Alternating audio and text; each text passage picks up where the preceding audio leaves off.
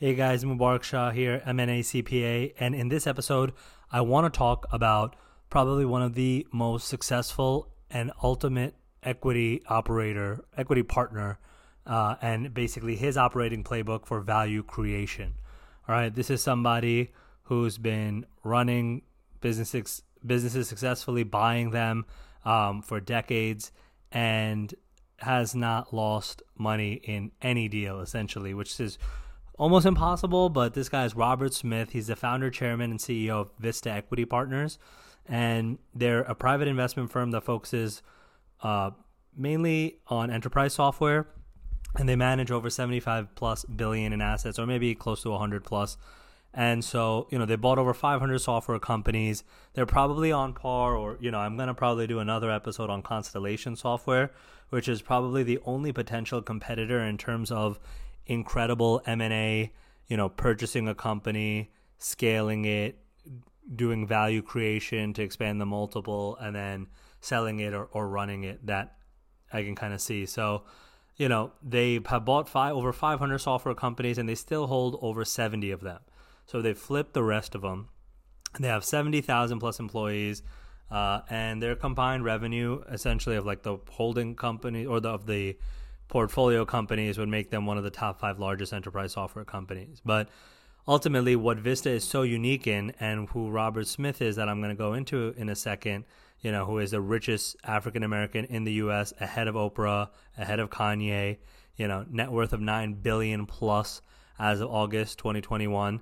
And um, you know what is so unique about him is that they have a very specific system uh, that they essentially are able to run and have a ultimate what's called VSOP, which is Vista's standard operating procedures or Vista best practices, which is a 110 point playbook that basically is their claim to fame or clearly has been successful to help them essentially consistently generate around a 30% rate of return for its investors since its inception.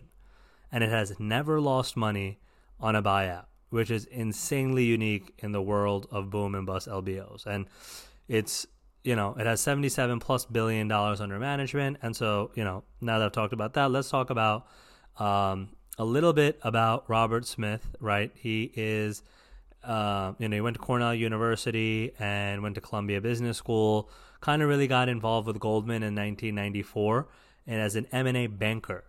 And was part of the team essentially that helped Apple recruit Steve Jobs back. And basically, the way he started to eventually get his initial capital was, you know, through kind of connecting with other business owners and persuading people and founders to buy other software companies.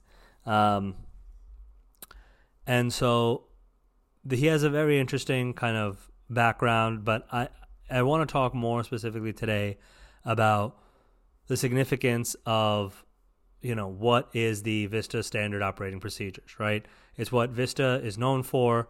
It's a closely guarded secret. You know, it is, you know, the best practices each kind of run three to ten pages with, you know, specific ideas. You know, and unfortunately, they're stored in a password protected online library, and only the top executives of portfolio companies get access to sec- sections that they need to know about. So it goes into exhaustive detail about things like contact, contract administration, um, steps needed to make sure the company is being paid for all the code or services that its customers uses. Just very amazing uh, playbook. And so essentially, what we want to talk, do is talk about what do what is involved in that playbook because we don't have access to the direct one, but we do know based on looking at all of the different acquisitions that Vista has done in the past, they seem to have a successful playbook. And so after analyzing about 500 of those deals, we are able to take a look at what exactly is the type of value creation that is done. All right. And so first, you know, which might seem pretty obvious is cost cutting, right? You need to cut back on wages you need to come back on certain employees and depending on the size of the company right it might be easier for the type of deals that vista buys um, you know when they buy a deal, typically the operating margins of the company is maybe around 20% when Vista buys it. But then after it implements its kind of best practices, four to five years later, profitability is pretty much at, at 50%. And so, you know, Vista ends up doubling the EBITDA of its companies within five years. And that really makes a big difference because it now enables Visa, Vista, sorry, to recapitalize, add more debt, and then pay back dividends to its investors. All right. And so, one of the things that I think is important to see here is that there is a rule of 40 that software and SaaS companies maintain, which is a software company's combined growth rate and profit margin should exceed 40%, right? And that is kind of, you know, it's used as a metric to evaluate a SaaS company's operating performance, right? So, like the sum of the revenue growth rate and the profitability margin should be higher than 40% because the rule essentially applies that for a healthy SaaS company, there's obviously a trade off between growth and profitability, and that you can trade one for the other as long as you're maintaining that rule of 40 formula. And it's very significant. It's something that's used as a core and understanding these. And so I want to try to talk a little bit more though about, you know, certain rules for also potential buyers and and you know companies or industries outside of software itself and so one of the other things that Vista does very well is it kind of shifts an incredible focus onto product development.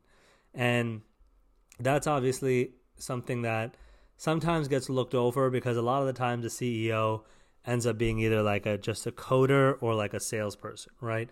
Those are usually, you know, obviously there's a, a bunch in between, but I would say that the majority of CEOs, founders, buyers end up having that type of skill set. Um, or of course they have a true traditional kind of private equity, M&A, finance background. But that is something that really stands out is, is having that shift into product development. Now, obviously, there's a certain formula before Vista even buys a company. And so, what they evaluate is they use the terminology mission critical. So they have to make sure that they only purchase companies that are mission critical and whether the company itself has control over what it calls calls its like critical factors for success. And so that's what makes Vista confident that they're open to wanting to buy that certain company. So the most important thing is that does the company or business provide a real sustainable value to the customers that they're serving? Like if your company went out of business tomorrow, would the user of the software really care, right? Does it really affect them? And that's really something so important that needs to be understood when you're looking at a company is that is it a need to have or a nice to have? All right, because nice to haves, especially now, as you can see in this environment, as companies go bankrupt, you know, obviously there's a multitude of reasons, and sometimes things are out of our control, like the whole SVB, Signature Bank, whatever crazy stuff going on there right? Unfortunately, that's not in our control. But companies that unfortunately are having massive layoffs or going out of business today and will be for the next 18 months or so, they probably fit into somewhat of a bucket of unfor- an unfortunate, you know, nice to have versus a need to have. And so those are the first things that a company will cut when it starts trying to be, you know, mindful of their budgeting. And so that ends up being the problem of, of understanding what is an actual good software company and what does it do. And so, you know, examples of companies that Vista's purchased uh, Transfirst, which is a pay- payments processing software maker. Uh, you know, they bought it for 1.5 billion in 2014, and then they sold it for 2.35 billion in just over a year, basically tripling Vista's initial money because of the leverage that they used. Right?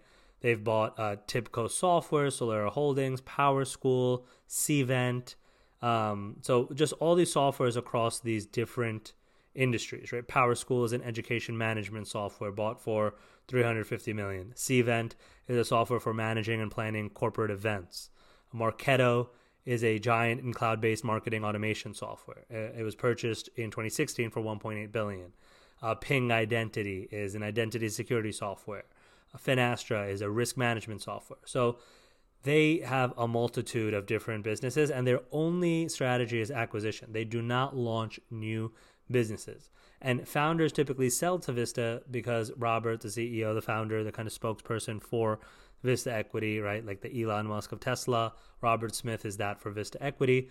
He says it's because Vista enhances the value of not only the business from a financial perspective, but it ends up creating a business that actually is much more durable and one that's more reliable to the customer base, provides more value, and has the potential to be around for decades.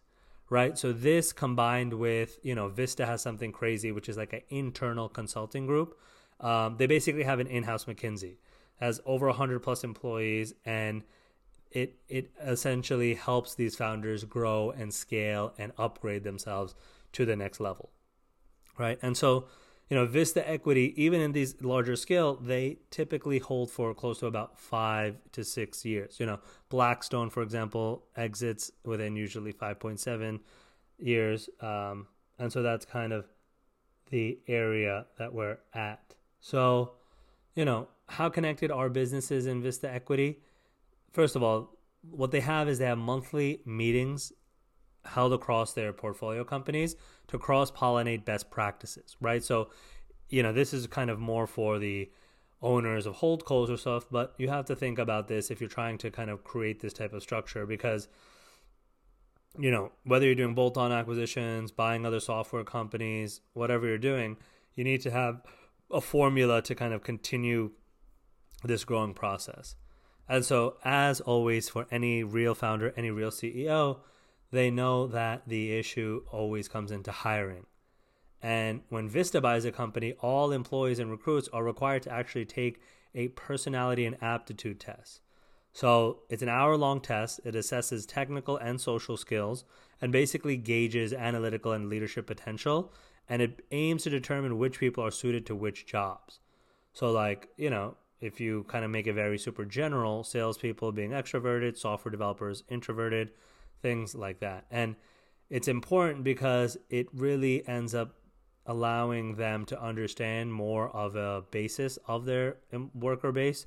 So that way they know how people should run uh, you know and what their career trajectories will look like. But vista equity also focuses very significantly on developing their employees right? As boot camps that train employees and not just for like a two week training or anything like that. They run for six to nine months. And so they really give almost like what they refer to as like nano degrees in certain areas so that way they understand, you know, the people understand and have the ability and really end up going to the kind of the next level overall. Um, and so, you know, the, the key thing for any potential bootstrapping or, or growth is really understanding that you're covering a few factors. One, you need to have a mission critical product right? You need to have ideally some type of amazing customer service, like you see people like Amazon, Jeff Bezos, Steve Jobs, always talking about the customer, serving the customer, talking to users, really understanding what is the niche and product or service that they're looking for. Um, and then really figuring out a proper marketing or customer acquisition growth strategy, right? Whether you're going to be using a remote team, it's really about getting that edge. All right. So whether you're getting that remote team to be able to get ahead or you're going to be surveying customers, right? You're going to be investing in SEO, you're going to be changing the pricing. It's it's figuring out what is your secret blueprint to grow your company and where can you actually get that niche for growth. All right? That is the most important part of being able to grow and scale your acquisition because, you know, obviously searching is super difficult, but then after you've done the searching, now what you need to do is actually run the business and create the value so that way you get the value for your sale. So hopefully that makes sense. As always, I make this content for you guys, so please reach out to me at mshaw at msllc.com or text me at 516 417 4941. Hope to hear from you guys soon. Take care.